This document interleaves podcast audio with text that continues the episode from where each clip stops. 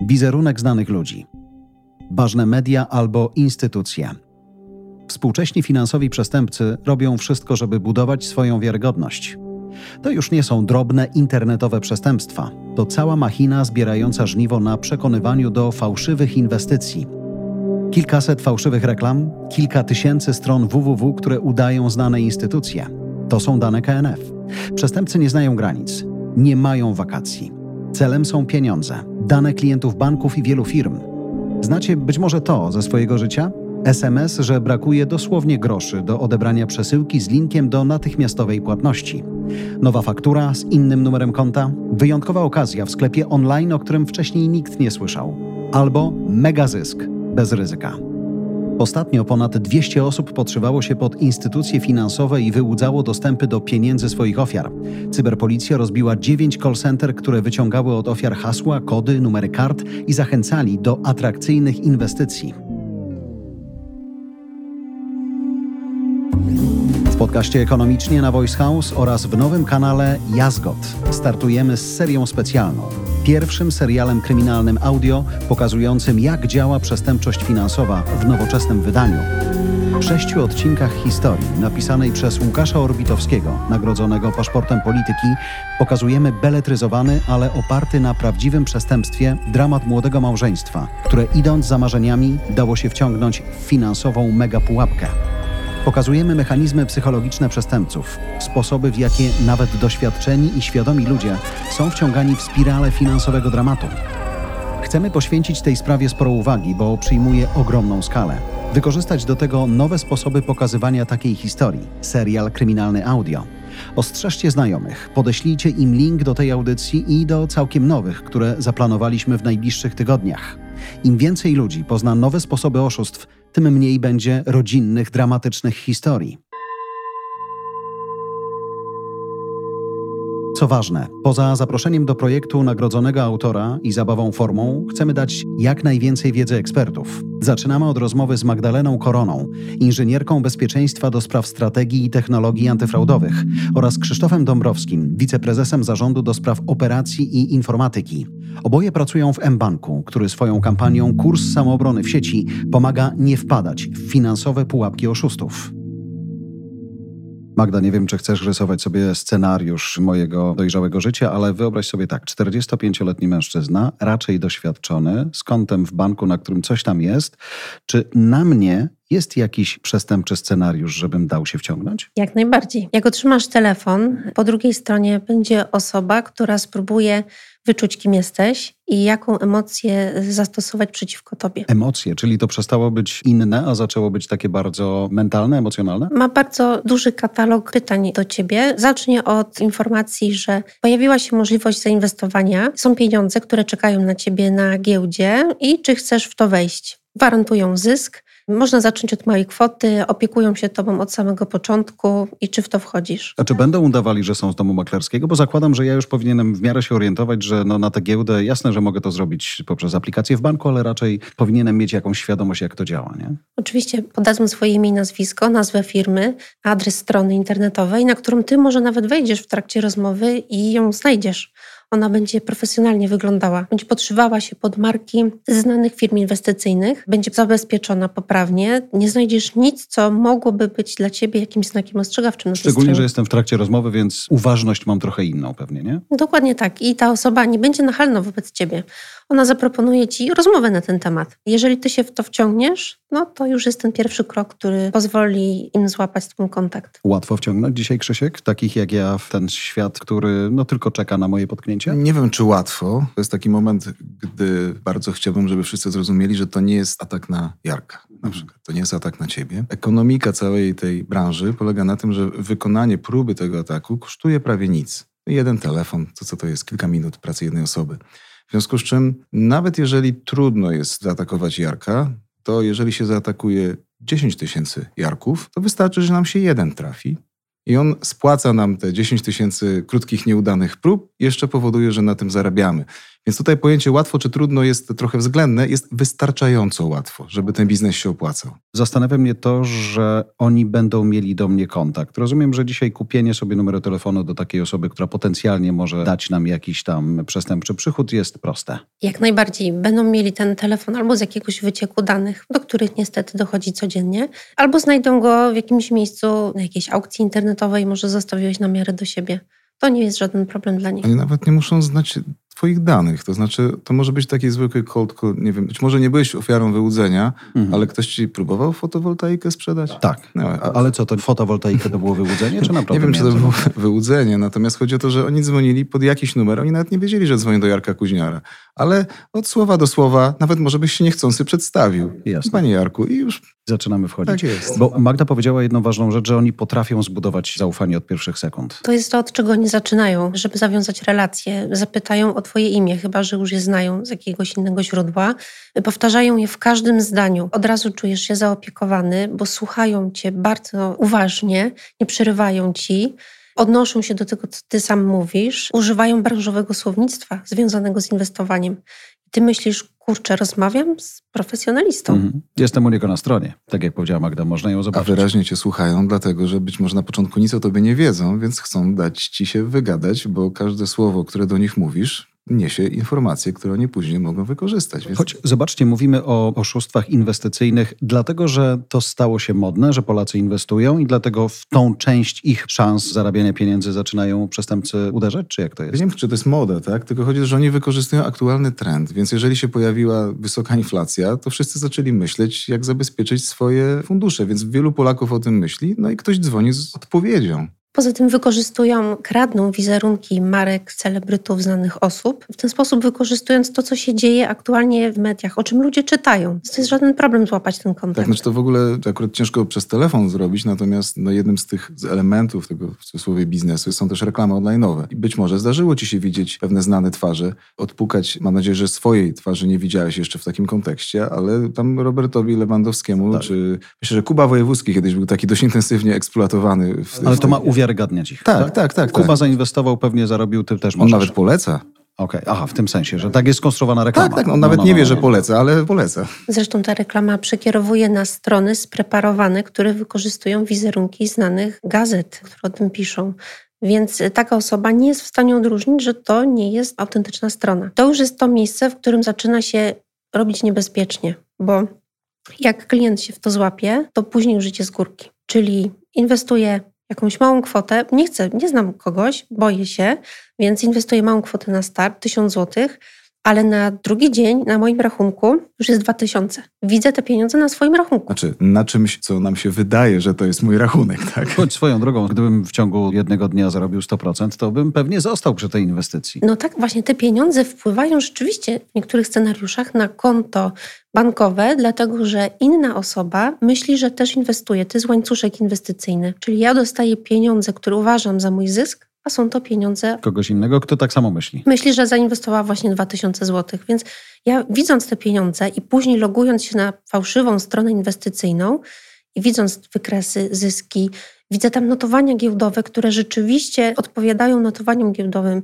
na autentycznych, wiarygodnych stronach, nie mam powodu poczuć, że to może być oszustwo. Tylko słuchając was, myślę, że to jest całkiem nieźle zorganizowany biznes, skoro oni mają ustawione strony www, wykresy, które odpowiadają tym wykresom, które realnie się gdzieś na GPW, powiedzmy, przewalają teraz. Kim oni są w takim razie? Są bardzo dobrze przygotowanymi grupami przestępczymi, to po pierwsze. Po drugie, ja będę bardzo często nawiązywał do ekonomiki tego biznesu. Świat ten wirtualny, cyfrowy, on daje możliwość robienia wielu rzeczy o wiele taniej. Nie wiem, czy pamiętasz taki film Żądło? Jeszcze nie, ale notuję sobie. Do zobaczenia na weekend. Żądło to jest z Robertem Redfordem bodajże, dobrze pamiętam. Stary film, bardzo fajny.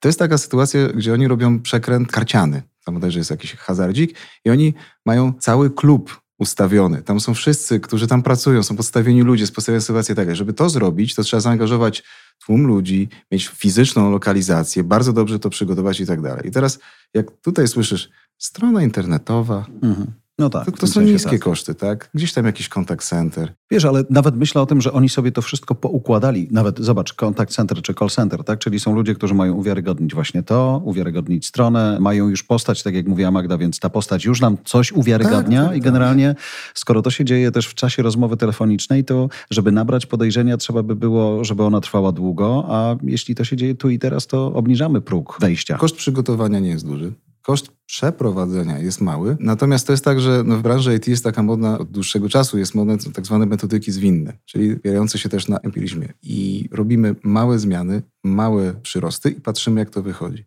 Tutaj działa maksymalny darwinizm. Oni, jak sobie wymyślą scenariusz, próbują go na przykład 1000 razy, mają błyskawiczną ścieżkę feedbacku od, w cudzysłowie, klienta, no tak. Robią małą zmianę na podstawie tego, co dowiedzieli i jeszcze 1000, małą zmianę i jeszcze 1000, małą zmianę i jeszcze 1000 i po tygodniu takiej pracy ten scenariusz można doprowadzić do perfekcji. Nie dlatego, że on był idealny na początku, tylko dlatego, że go małymi krokami usprawniamy, słuchając naszych klientów. Karmimy nowymi danymi. Dokładnie tak. Natomiast Magda, jest jakiś taki scenariusz takiego cyberprzestępstwa, który ciebie samą zaskoczył, ale w tym znaczeniu, że ty jesteś od tego, żeby to się nie działo, żeby ludzie nie tracili, ale pomyślałaś sobie, niezłe. Mam tak na przykład z oszustwem na pracownika banku. To jest oszustwo moim zdaniem dopracowane do perfekcji. Zaczyna się od tego, że oszust dzwoni wykorzystując technologię, żeby podszyć się pod numer, autentyczny numer infolinii banku. Pierwsze, co robi ten przestępca, to mówi, proszę sprawdzić, że dzwonię z tego banku. Proszę wejść na tą stronę tu i teraz, bo muszę się uwiarygodnić. Wchodzę na zakładkę kontakt i widzę, autentycznie to jest ten numer. Później słyszę informację, że ktoś mnie okrada, czy otwierałam ostatnio jakieś maile podejrzane, czy ktoś do mnie dzwonił, czy klikałam w jakieś załączniki. Czyli oszust zabiera to, co robi pracownik banku, który autentycznie też może o takie rzeczy zapytać. Kradną nasz autorytet. I klient od początku jest wciągnięty w emocje strachu. Wcześniej mówiliśmy o chciwości, teraz strach. Przestaje myśleć zdroworozsądkowo, myśli tylko już o tych swoich pieniądzach. On już nie ma żadnych wątpliwości, że dzwoni do niego pracownik banku. I wszystko jak po sznurku idzie rozmowa prowadzona przez oszusta do momentu wpłaty pieniędzy na konto, które poda nam osoba przez telefon. To, co Magda nie dodała, że akurat ten scenariusz bardzo często jest rozgrywany w kilka osób, to znaczy, żeby to jeszcze bardziej wiarygodne. Żeby różne były charaktery też, tak? Jest. Nie charaktery, funkcje różne. Najpierw dzwoni do ciebie na przykład niby pracownik contact center i on tam tylko ci mówi, o co chodzi i mówi, nic od ciebie nie chce, nie? Ale odezwie się ktoś z Departamentu Bezpieczeństwa. I za jakiś czas dzwoni inny człowiek. Ale zobacz, Krzysiek, samo hasło Departament Bezpieczeństwa mnie też już wyprostowuje trochę, nie? Ja już przestaję z tym dyskutować, no bo myślę sobie, kurczę, no akurat tu byśmy nie żartowali, natomiast z tego, co mówi Magda, nie ma rzeczy, z których byśmy, czy pod które byśmy się nie podszywali. I myślę, dotykasz też ważnej rzeczy, czyli ten autorytet, który jest kradziony, ale jednocześnie dla nich to jest platforma do zbudowania własnego. Kradną nasz autorytet, co sprawia, że jak pracownik banku wykryje jakąś anomalię, w systemie antyfraudowym jest jakieś zdarzenie i wykonuje połączenie do klienta, to już jesteśmy na straconej pozycji, bo my jesteśmy już tą osobą, którą klient podejrzewa, że to my oszukujemy. Czyli nawet jeżeli wy zadzwonicie z alarmem i z próbą ratowania, jest to późno. No tak? Właśnie to jest taka pewna asymetria, jak mamy klienta na słuchawce. To znaczy, może nawet Magda, możemy powiedzieć, jak my sobie z tym radzimy. No to jest tak, jak my dzwonimy do ciebie, to w jaki sposób ty jesteś w stanie sprawdzić, że my to my, tak? Albo odwrotnie, jak ty dzwonisz do nas, albo my dzwonimy do ciebie, w jaki sposób my możemy sprawdzić, że ty to ty, a nie przestępca. Przecież się nie widzimy. I teraz my dajemy klientom mechanizmy, że klient jest w stanie potwierdzić, że to my dzwonimy. Jasne. Natomiast w drugą stronę, w sytuacji takiej właśnie takiego cold calla, który klient dostaje, jest bardzo trudne. Czyli prosicie mnie, żebym na przykład potwierdził w aplikacji swoją tożsamość, tak? I dopiero zaczyna się rozmowa. To jest na przykład jeden z takich sposobów, które my stosujemy. Jak nie ma się tak zaawansowanych technik, no to takie typu podaj tam imię ojca i tak dalej. To... No albo nazwisko panieńskie matki, najczęściej pada, nie? Jeśli tak, to już wszyscy znają pewnie nazwisko pańskie twojej matki, albo jak nie znają, to mogą wygooglować nazwisko pańskie twojej matki, prawda? Choć myślę, bo to jest najbardziej zaskakujące, że na każdego ten scenariusz jest. Kiedy to się w ten sposób sprofesjonalizowało? Był jakiś taki moment w rozwoju przestępczości internetowej, że nagle oni stali się tak przebiegli? Myślę, że to był moment, w którym okazało się, że zabezpieczenia, programy antywirusowe na komputerach i urządzeniach klientów są tak dobre, że jest za duży koszt pozyskania takiego klienta metodami infekcji komputera. Mhm. I wtedy nastąpiło naturalne przejście na ten system łamania nie komputera i zabezpieczeń, ale człowieka. Co do zasady ataków na banki, sensu stricte, skutecznych w Polsce praktycznie nie było, bo mamy bardzo dobre metody, żeby sobie z tym radzić. W związku z tym, ponieważ ta woda usiłuje znaleźć sobie miejsce, żeby przepłynąć, no to co jest następnym słabym ogniwem? No właśnie człowiek. I to już nawet nie pracownik banku, nie systemy banku, tylko każdy z nas z osobna, tak? Każdy z nas ma rzecz, na której mi zależy. Każdy z nas ma rzecz, której być może się obawiam. To jest wykorzystywane. Bo Magda podzieliła trochę to nasze spotkanie, czy w ogóle ten scenariusz, który się zadziewa po stronie przestępców na najpierw chciwość, czyli wykorzystywanie jakiejś potrzeby. Tak jak mówisz, jest inflacja, pewnie zaczynamy inwestować, uderzmy w potrzebę inwestycyjną, ale podejrzewam, że to nie jedyny. Jakie są jeszcze takie, które są skuteczne? No jeżeli klient ani nie jest na tyle chciwy, albo chce szybko się dorobić, ani nie jest bardzo ostrożny, to może będzie chciał pomóc w czymś, przeżyć przygodę życia, poczuć się mega potrzebnym i na taką osobę zadziała oszustwo na policjanta albo na pracownika CBŚ. Dzwoni taka osoba, numer oczywiście wyświetla się jak 997 i informuje, że w banku jest kret i żeby go złapać, potrzebna jest współpraca właśnie z osobą, która będzie współpracować.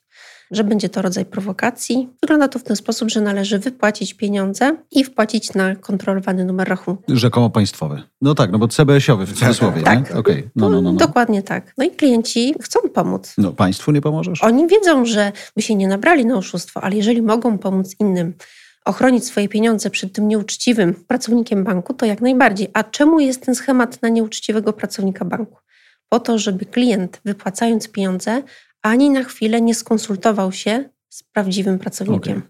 Nie zapytał o to, czy to jest naturalne. Czyli wstrzymujemy pauzę do zaufania, bo dzwoni państwo i mówi, słuchaj, musimy sprawdzić, czy oni czasem tam nie robią źle, więc nie dyskutuj z nimi, zróbmy to razem. Albo możesz na przykład popatrzeć na inną emocję, tak? No bo na przykład pewnie już każdy słyszał o metodzie na wnuczka. No tak. I teraz ktoś mógłby powiedzieć, że to jest historia o naiwności. To nie jest historia o naiwności, to jest historia o miłości. Każdy z nas ma kogoś, na kim mu bardzo zależy. Więc ten przysłowiowy wnuczek jest kimś, kogo ta babcia czy dziadek kochali. Są też schematy, gdzie ktoś udaje na przykład naszą córkę czy naszego syna i na przykład matka otrzymuje telefon, że jej córka uległa wypadkowi, jest w śpiączce i trzeba coś tam opłacić. No i teraz, jeżeli ta matka akurat naprawdę ma córkę, bo oni często nie wiedzą, dzwonią na ślepo, no to właśnie trafiają w to uczucie, tak, które wielu z nas ma. No i teraz ciężko się odwrócić i powiedzieć, nie, moja córka na pewno nigdy by nie uległa wypadkowi, tak? A w ogóle kim pan jest? Ale wiesz, myślę o tym, że powiedziałeś wcześniej, że oni mają czas i pieniądze na to, żeby się zabawić skalą, że muszą obdzwonić ileś mam i wreszcie trafić, nie? Że to jest coś takiego, co wydaje nam się, nigdy w życiu moja córka ani nie zostanie porwana, ani pewnie nikt nie będzie chciał, żebym jej pomógł, natomiast ja mogę nie być tą osobą, ale 10-tysięczna już będzie, tak? O to chodzi. Dokładnie tak i to nawet może być, wbrew pozorom, pewne scenariusze powtarzają się o wiele częściej w społeczeństwie niż nam się wydaje. No akurat scenariusz z córką jest taki, że tam jakby co czwarta kobieta, która odbierze, jest szansa, że ma córkę, tak? No tak. Co czwarty mężczyzna, który odbierze, też ma tą córkę. W związku z czym ta skala, ona rośnie bardzo szybko, tak? Wcale nie jest tak trudno, żeby sobie zdobyć odpowiednią grupę. To nawet nie musi być połączenie telefoniczne, bo już są przypadki, kiedy osoby otrzymują SMS-a z informacją, mamo, to jest mój nowy numer telefonu, poprzedni mi skradziono, kontaktuj się teraz na ten telefon, później ci wszystko wyjaśnię. Toczy się nawet dialog o codziennych sprawach. Po kilkunastu minutach, po godzinie pojawia się prośba o pieniądze, no bo przecież byłem okradziony, nie mam telefonu, no muszę się wydostać, jakiś bilet. Kiedy mówimy o wnuczku, dziadkowie, przecież oni, tak jak mówisz, to akurat fajne stwierdzenie, że to nie chodzi o wnuczka, chodzi o miłość w jakimś sensie, że to w ogóle mnie nie dotyczy i nie rusza. Natomiast kiedy mówimy o inwestycjach, no to zakładamy, że to jest jednak taki poziom, wiedzy, życiowego doświadczenia, który pozwolił też te pieniądze jakoś tam zgromadzić, że raczej się nie damy okantować. No, wydaje mi się właśnie, że przeceniamy tą swoją zdolność, to po pierwsze. Po drugie, tak a propos, jak już rozmawiałem o inwestycjach, Polacy stosunkowo mało inwestują w porównaniu z Europą Zachodnią. W związku z czym, znowu, prawdopodobieństwo znalezienia człowieka, który ma już jakieś pieniądze odłożone, ale jeszcze nigdy na przykład nie inwestował na giełdzie, jest w Polsce relatywnie wysokie. O wiele większe niż za granicą. Jakaś nowa nadzieja, teoretycznie. Magda, wracając do emocjonalnych słów, które w tej rozmowie się pojawiały. Mieliśmy chciwość, mieliśmy strach. Co jest next? Miłość była jeszcze. Przepraszam, była miłość, bo to też mnie fascynuje, że mówisz o różnych technikach, technologiach, które za tym stoją, ale to wszystko dotyczy sfery emocji bardzo często. Paliwem są nasze emocje dla oszusta, a naszą bronią jest zdrowy rozsądek i chłodna analiza. Jeżeli mnie zapytasz, jak się obronić, to ja oczywiście powiem o narzędziach, jakie są w banku, o technologii, o tym powiem, ale gdzieś na koniec muszę pamiętać, że oszust wprowadza swoją ofiarę w huśtawkę emocjonalną. To musi być euforia, zyskałem bardzo dużo pieniędzy, ale za chwilę je stracę, bo oszust chce, żebym ja zainwestowała kolejne. Później znowu zyskuję 100%, później znowu lecę w dół. Więc wprowadzenie mnie w tą huśtawkę powoduje, że przestaję myśleć zdroworozsądkowo. Czyli tak naprawdę to nie jest taka prosta rzecz. My ci tylko obiecujemy, że wygrasz i nawet nie zobaczysz tego, ale tylko dajemy szansę zobaczenia tych rzekomych zysków, tak? Tam cały czas musi być jakiś dowód na to, że idźmy dalej. Tak samo jak z tą miłością, tak? Jest miłość, jest obawa o tę osobę, tak?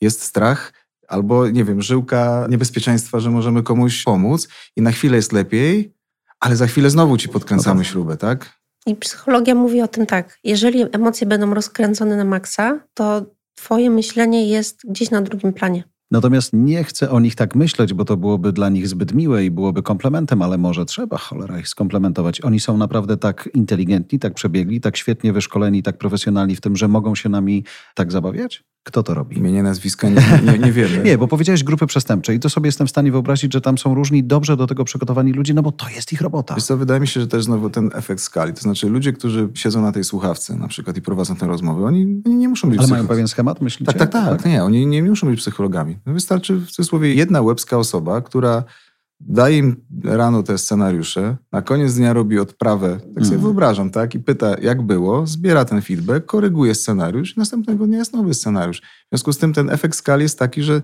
nie potrzebujemy setki speców od psychologii ludzkiej, wystarczy jeden. Co więcej, oni reagują na to, co na prewencję bankową. Jeżeli my podejmiemy jakiś krok, który ma na celu ochronić naszych klientów, to oni już na drugi dzień o tym wiedzą, a my to słyszymy od klientów, którzy do nas dzwonią i o tym mówią. Także tam musi być naprawdę duża skala, że są w stanie to wyłapać. Dużo mówiliśmy o tym, jak oni działają, że tak naprawdę scenariusz jest na każdego i że może nam się tylko wydawać, że jesteśmy tak światli, tak mądrzy i tak inteligentni, że się nie damy wciągnąć, ale spore są szanse na to, że może być taka próba podjęta. Natomiast są jakieś sposoby, dobrze by było, żeby to był jeden albo drugi taki naprawdę skuteczny, z którego możemy skorzystać, żeby się ochronić. W przypadku fałszywych inwestycji jest to stosunkowo proste.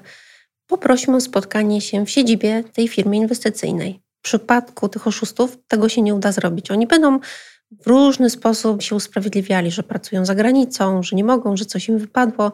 Nie, spotkajmy się w tej firmie. Zdalnie oczywiście możemy inwestować. Pierwsze spotkanie zróbmy face to face. Z oszustami nigdy do tego nie dochodzi. Co więcej, tam nawet na wideo się nie pokażą. Chociaż akurat w dobie deepfake'ów myślę, że to jest kwestia czasu. No i druga rzecz, do takich fałszywych doradców nie da się dodzwonić. Oni tylko do mnie dzwonią. Mamy umówione o której godzinie. Ale to jest, rozumiem, też pewien schemat tego, tak? Że oni mają nas w szachu, to my do ciebie zadzwonimy. To jest wymóg, że tak powiem, technologiczny, bo chodzi o to, że ja może jedną rzecz powiem techniczną, to może państwo sobie nie zdają sprawy, czy nasi słuchacze. Śmiało. To znaczy, jak mamy telefon komórkowy i ktoś do nas dzwoni i nam się tu wyświetla numer, to my wszyscy myślimy, że nam się wyświetla numer, który dzwoni. To jest nieprawda. W telefonach komórkowych to są dwie różne rzeczy. Znaczy numer, który dzwoni oraz tekst, który się wyświetla, to są dwie różne sprawy.